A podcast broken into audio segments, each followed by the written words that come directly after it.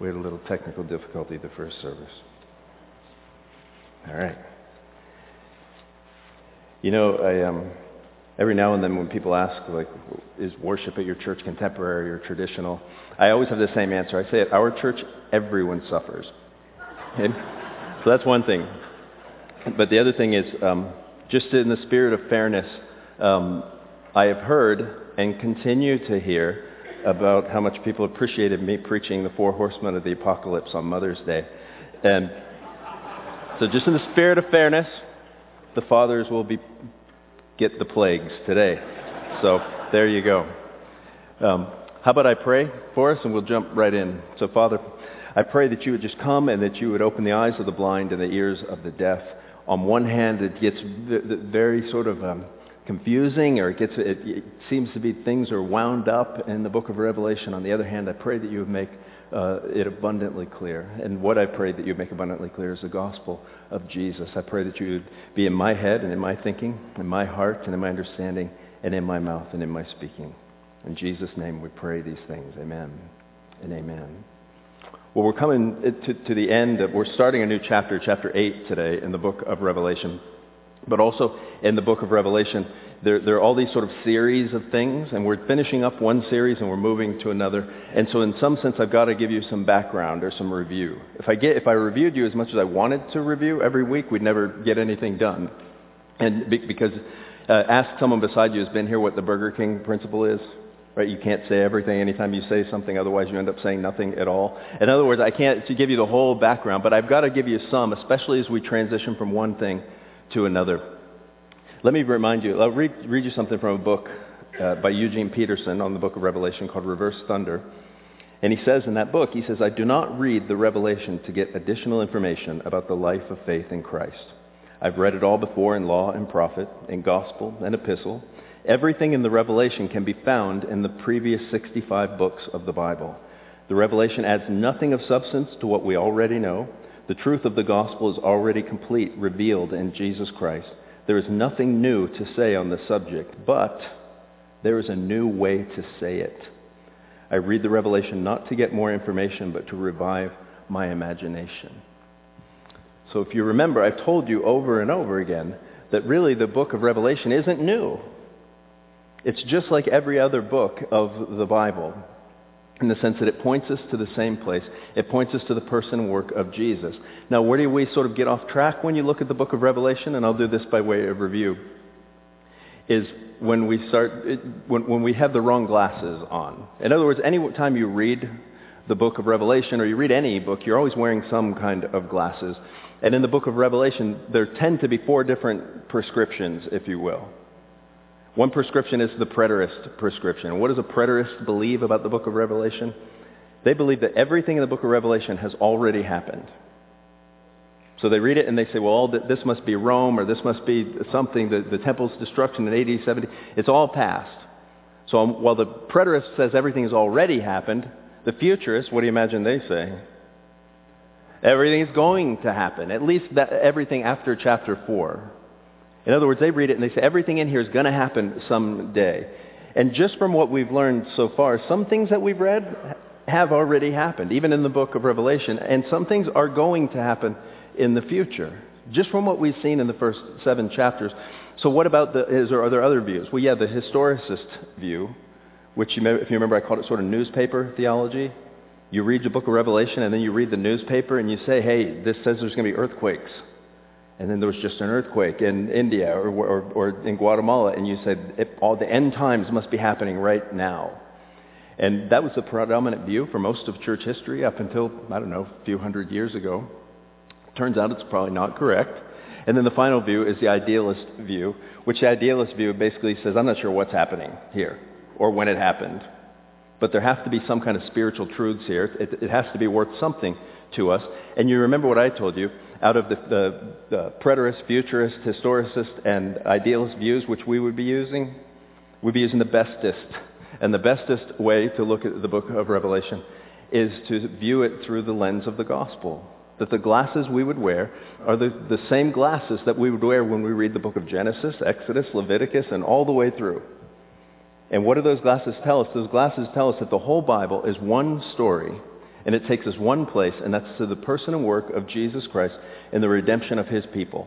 All the way back to the very first verse of the Bible, everything is moving us in one direction. And where we get off track is when we start to, to look for something else in the book of Revelation.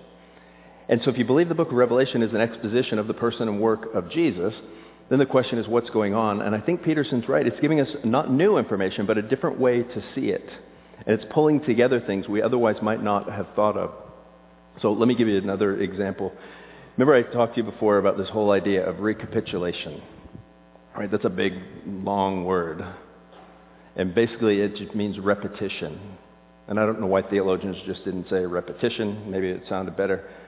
But we're looking now, we've, we've just, we're coming to the end of seven seals, and then we're entering into this period in the book of Revelation of seven trumpets, and then we move from the seven trumpets to the seven bowls of God's wrath. And what is recapitulation basically saying? It's just this, that they're not three different ways to look at the same history, but three more intense ways to look at the same history. In other words, what you see happening in the seals is the exact same thing you see happening in the trumpets that we're going to look at today. And what you see happen in the trumpets is the exact same thing you're going to see in the bowls of God's wrath. The difference is, is it's not necessarily looking at it from a different perspective. It's looking at it from a different intensity. And so for those of you who are adults, you may, if you've ever seen someone wear a jeweler's loupe, right? So you put your gospel glasses on and you read the seals and they make sense and then you flip down another one. You know what I'm talking about? You're, you're looking at me like you don't. You flip it down and so it's a magnifier and it's more intense. You flip another one down and it's more intense. And if you don't know what an eye, eyeglass loupe is, you certainly have seen uh, uh, the Santa Claus 2. Right? You seen the Santa Claus 2? Remember they find out the Santa Claus clause is that he has to be married. And he's, I don't believe that. And there's a, a business card. I don't know why they just don't pick it up and pull it close to his face, but instead it's way far away, and they start flipping down magnifying glasses until he can finally see it. And that's what's really happening here in the seals and the trumpets and the bowls of God's wrath. That it's as if a magnifying glass is flipped down, and each time you actually don't see it from a different perspective. You see it at a different level of intensity. And so I hope that makes sense as we go along. Basically, I have an outline for you today. To really only two things we're going to look at in the sense of an outline. First is the power of prayer. Second thing we'll look at is the ministry of misfortune.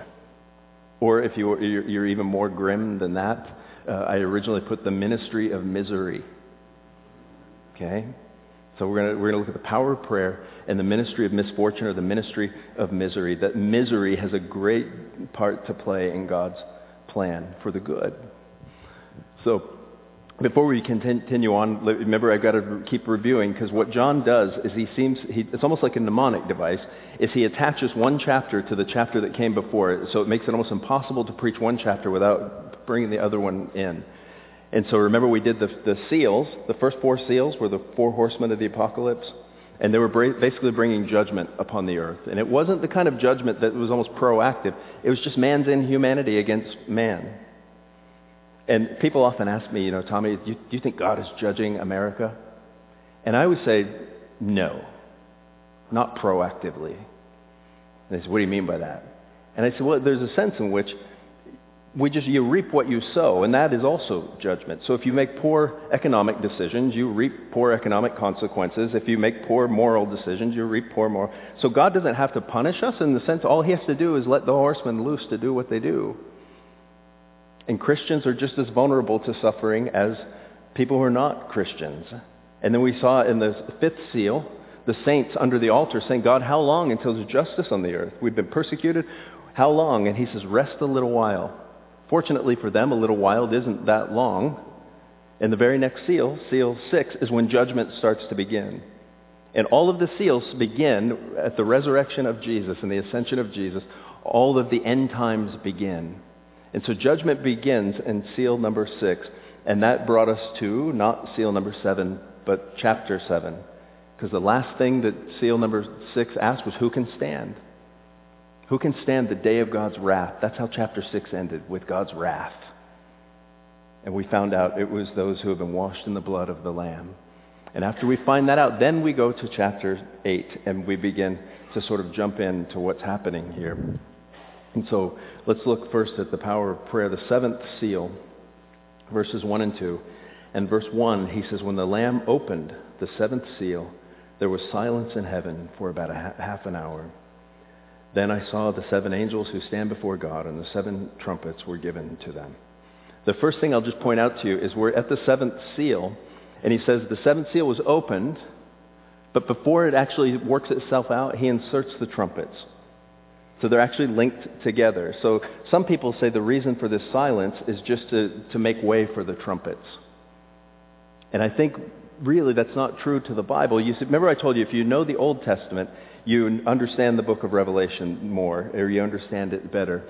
And in the Old Testament, one of God's primary metaphors for judgment is silence. It's silence. And think about it. So judgment has commenced, and suddenly there is silence in heaven for a half hour. Remember chapter 7, there, all of creation was worshiping. All of creation was singing uh, and praising God and singing hallelujah, and suddenly it's quiet for a half an hour. Do you know how difficult that would be for us? I'm guessing some of you got a little bit uncomfortable during the confession of sin. You know how long I let you go in that? Remember I said, let's take a moment, confess our sins silently? 30 seconds. I was starting to get a little squirrely. So for half an hour, there was silence in heaven. What's going on? Silence, in some sense, is the culmination of God's judgment. We'll sing the last hymn today, Let all mortal flesh be what? Keep silent. That the culmination of God's judgment is silence on one hand. On the other hand, silence is also the beginning of God's new creation. There's, there's this primeval science, silence that happens before creation. And is there a way that new creation and judgment might come together? And if you answered yes, you're right. Among other places in the book of Exodus, when Israel passes through the Red Sea, Israel is reborn, as it were. They're given new birth. Egypt, on the other hand, is silenced. Throughout the Bible, it says to, for the nations that God has judged, for them simply to be silenced. And so what has caused this silence? What is the purpose of this silence? Is it just to, to make a dramatic pause? You know, it might be because they're in the middle of a worship service. So there might be a dramatic pause, but what is, what's behind it all? And the answer, I think, might be a little surprising to you. It's the prayers of the saints. Look at verses 3 and 4. In verse 3 it says, And another angel came and stood at the altar with a golden censer, and he was given much incense to offer, with the prayers of all the saints on the golden altar before the throne. And the smoke of the incense with the prayers of the saints rose before God from the hand of the angel. So what, what is behind the silence? It's the prayers of the saints. And I have not read any commentator, liberal or conservative, dispensational or amillennial or anything else, that doesn't believe that the prayers of the saints here are also the, eh, the, the same prayers that are offered in chapter 6. Remember in chapter 6 they said, how long? How long before you bring judgment upon the earth? How long until you do it? And then God starts commencing judgment, and then we start the cycle over again. But it doesn't start with the horsemen. It starts at the prayers. And so the saints offer up their prayers, and it is silent. I don't know if this is exactly what's happening, but there's a sense in which the prayer is so important that God tells all of the heavenly host, I got to hear this. When you pray, do you, do you think in those terms? that my prayers, the things that I offer up, are so important that God would tell the angels to hush for a while. I need to hear this. You see, as you move in, you're going to find out how much more important the prayers are in the sense of, remember in chapter 7 that the saints formed an army. 144,000 is a census, and a census is what you do when you're getting ready to go to war. And then he turns around and says, behold, I saw a great multitude or a great army. And the question is, how does the church wage war? Well, we wage war in the exact opposite way that the kingdom of the world does. We wage war the same way Jesus does, by giving up our lives. But we also wage war through prayer. I mean, it's a cliche. If you've been around church for a while, they'll say, oh, Millie, she's a what? Prayer warrior. And on one hand, it's a cliche. On the other hand, it's actually true that when you pray, you are waging war, that one of the primary tools that God has given Christians in the war that they wage against the kingdom of this world, against their own hearts, is prayer. And the question is, how come we don't take advantage of it? You know, we're teaching a class now on prayer, if you haven't been there, the praying life. And I love how the book opens that we're basing on. He basically says that prayer is the last bastion of legalism. That in, in other words, we preach grace and we talk about grace, but when it comes to prayer, we almost don't do it because we're afraid we're going to do it wrong. And what you see in the book of Revelation is the saints just being completely honest. God, how long, how much longer is it going to be? How much longer until there's justice? Do you pray like that? Do you believe that's going to happen? In other words, if you're like me, oftentimes you pray and it's sort of like almost a duty. Okay, I prayed, I said my prayers, prayed for my wife, prayed for my children, prayed for the elders, prayed for this, and then I go about my day. But what if I prayed? What if you prayed and thought, when I pray for my family, when I pray for officers, when I pray for anything else, that actually it is going up to the throne of God and it is actually making a difference? What the book of Revelation says is that our prayers make all the difference in the world. In fact, our prayers are part of the means that God uses to bring about his judgment on the earth.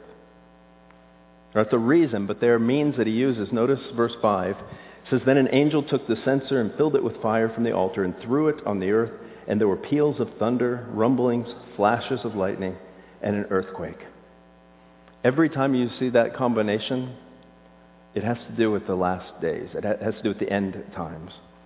Revelation 11, Revelation 16. I mean, the, at the very end, the very final thing, the very final judgment is when you hear thunder, lightning, and earthquake. And what has caused the thunder, lightning, and earthquake? It's the prayers of the saints. The prayers of the saints have brought about God's judgment. Now, the beauty of the gospel is this, that judgment and salvation are two sides of the same coin. In other words, when you read the Psalms and the psalmist rejoices over someone being judged, well, the reason they're rejoicing is because their enemy ju- was judged. That means they were actually saved. And so in the, in the providence of God, the prayers of the saints are actually big. And I put it down here. The prayers of the saints are the catalyst for the completion of, and f- of final judgment and salvation. Do you, you believe that? I mean, think about it. If, if, if our church, if every church believed that our prayer was actually the catalyst for God bringing completion to all things, Instead of sitting around wondering and how miserable it's going to be or who's going to become the next president and if he does, what are we going to have to do? Where should I do with my 401k? What should, all of these things. What if instead we really believed that our prayers were the catalyst for God winning the nations, for God judging those who are against him, for those who opposed him, all of these things. And here's the truth. The truth of the matter is that they are. In fact, we've been talking as a staff, how do we implement this in the church? I'm convicted of it. If prayer is one of the primary ways we, we wage war, how come we don't do it more often? I mean, some of you probably pray a lot, but as a church, we don't that much. That needs to change. Where do we go next after this? Oh, my the ministry of misfortune, or again, the ministry of misery. Before we jump in here, you know, you could probably do a, a three or four lessons on this one text, and I'm not going to fortunately, I guess, for you. But as we continue, as we jump into the trumpets, I want you to keep in mind a few things that you see here. One, you see the, the plagues of Exodus recapitulated. In other words, repeated. The plagues come up here from the book of Exodus. Remember, Exodus is God delivering uh, Israel. The other thing that you also see is the book of Joshua, really.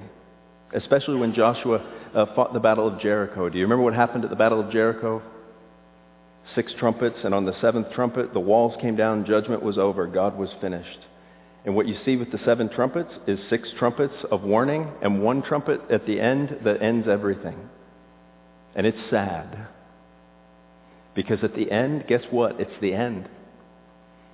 And just like the plagues, the function of the plagues in, uh, Exodus and the function of the trumpets in Joshua, on one hand, they bring judgment with them. On the other hand, the same thing that brings judgment also brings warning. It brings, at, at, each point, you have a chance to sort of repent and turn back from whatever it is you're doing. So let's jump in and look at the trumpets real quick. Verse 6 is sort of a transition. He says, Now the seven angels who had the seven trumpets prepared to blow them. And I thought you'd just find it interesting that these angels had names. I was reminded of this um, the other day. I was watching Ancient Aliens. Do you ever watch that? The guy with the big toupee. Anyhow, it's good. Um, he was convinced that the seven angels were actually aliens who brought us advanced technology. But The first one you see, actually they have names in the Apocrypha. Uh, the book of Tobit, you see Raphael, and then the book of Enoch, you see Uriel, Raguel, Michael, who you should know, Sariel, Gabriel, and Remiel. And I remember when I was in seminary, I was surprised. I wanted R.C. Sproul was one of my professors, and he said the Bible is our ultimate authority for faith and life. He said, but the Apocrypha is probably the second most important book that we have, and Protestants don't tend to read it. Either way, that's where you find out the names of these seven angels. Thought you'd find that interesting. And so as we move on to the first trumpet, look at verse 7. He says, The first angel blew his trumpet, and there followed hail and fire mixed with blood. These were thrown upon the earth, and a third of the earth was burned up, and a third of the trees were burned up, and grass, and all the green grass was burned up. So the trumpet blows, and all of a sudden you see things that are just like the plagues happening there was a plague of hail. There was a plague of blood. Some people think that fire here actually ties us back to the famine that one of the horsemen brought because the, the, um, the horseman brought famine with him, and that's what's happening here on the earth.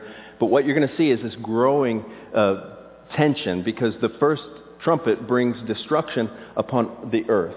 In other words, the ground, the, the, terrestrial place where you can walk.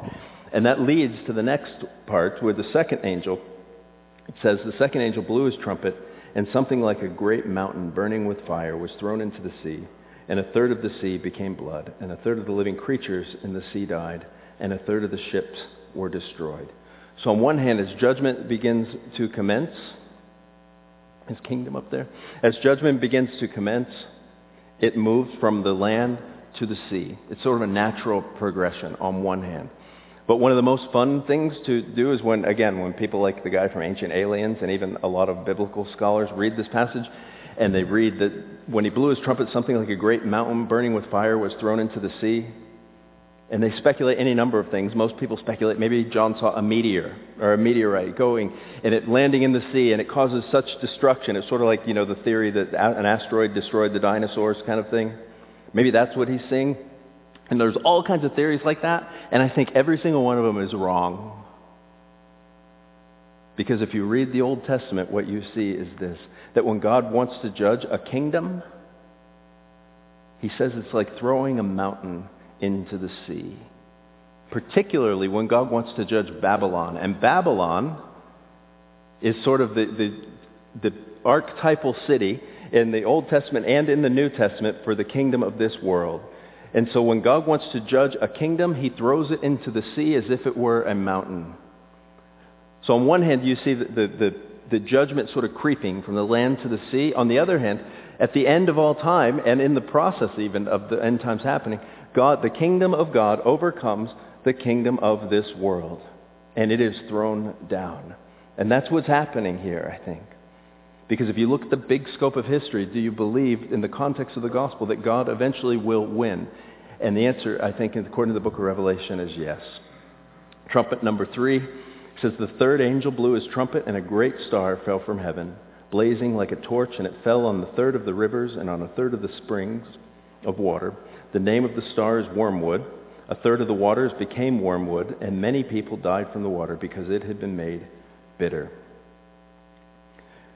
So you've gone from the, from the earth to the sea to now the water supply being polluted. But what's more interesting is if you, if you believe that, according to the Old Testament, to throw a mountain down is to throw a kingdom down and to overcome it. This passage sounds an awful lot like Isaiah chapter 14. Isaiah chapter 14 is where Paradise Lost, Milton, I think, got a lot of his ideas for Paradise Lost. That's where the great day star is thrown down who tried to ascend to be above God. In other words, when you read a few verses down, it actually, the stars we find out are angels. The stars that are thrown down because when we get to the next seal, it says the star, that this other star, was given a key to the bottomless pit. And he opened it.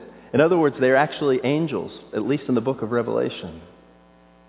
And so this star that's being thrown down is an angel. If you believe that this is a more and more intense view of what's going on, in uh, Revelation chapter 12, you see the same events happening over and over again, except the, the, the one that is thrown down is actually given a name. His name is Satan. And when he is thrown down, he is angry. And he begins to, to bring about punishment on anyone he can see. Someone asked me, I did the fourth and fifth grade Sunday school this morning.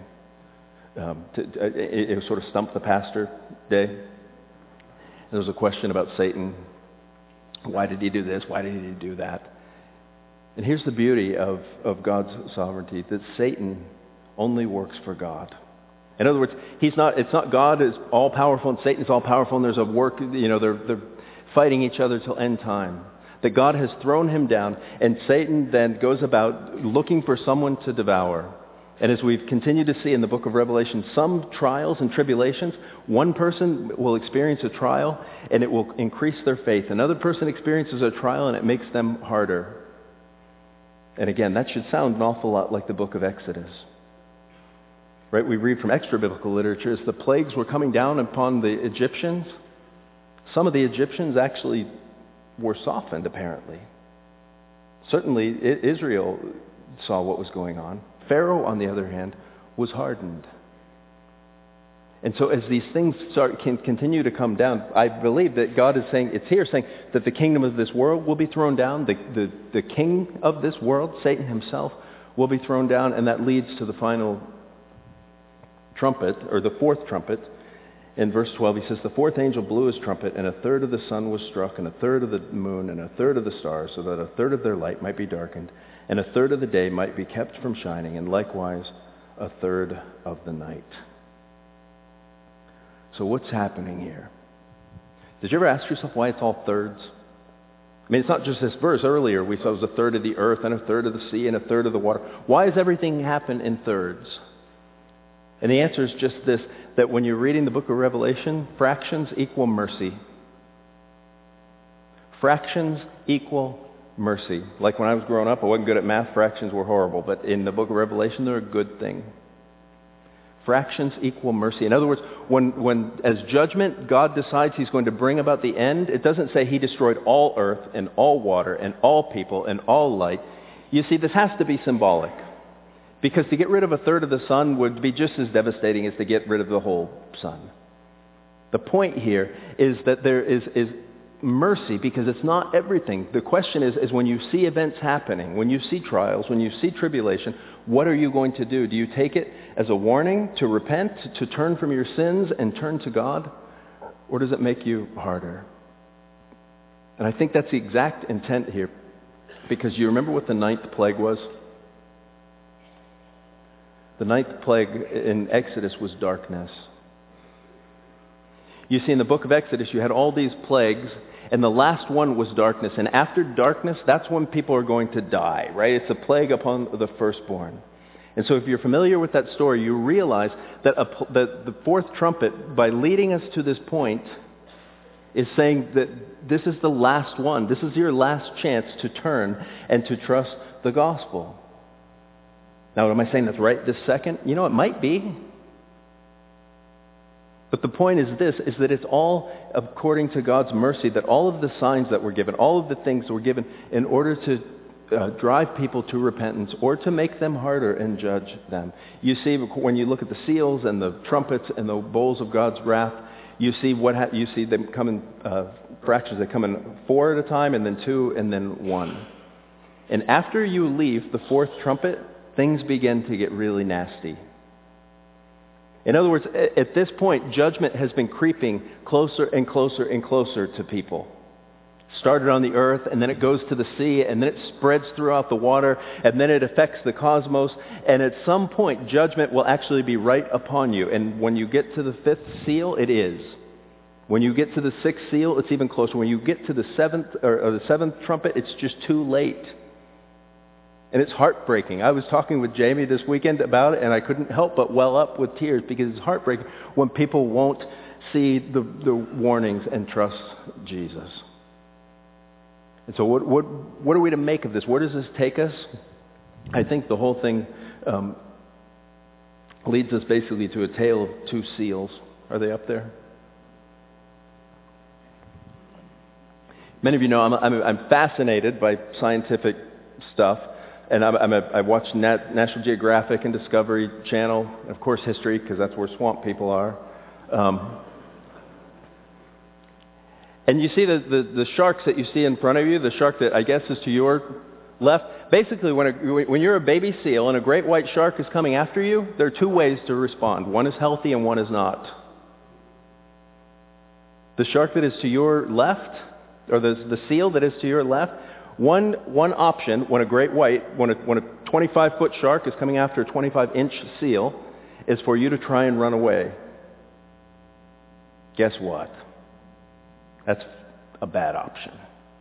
It's futile. There's no way that a seal could outrun a great white. And so whenever a seal tries to outrun a great white, it almost always inevitably ends up being breakfast, lunch, dinner, or second breakfast, something. It gets eaten. On the other hand, and, and they don't know, I remember hearing about this years ago, they don't know whether mothers teach it to their baby seals or it's just somehow genetic. Some seals intuitively realize that when a huge great white shark is coming at them, the safest thing to do, instead of running away from it, is to turn and swim right into it.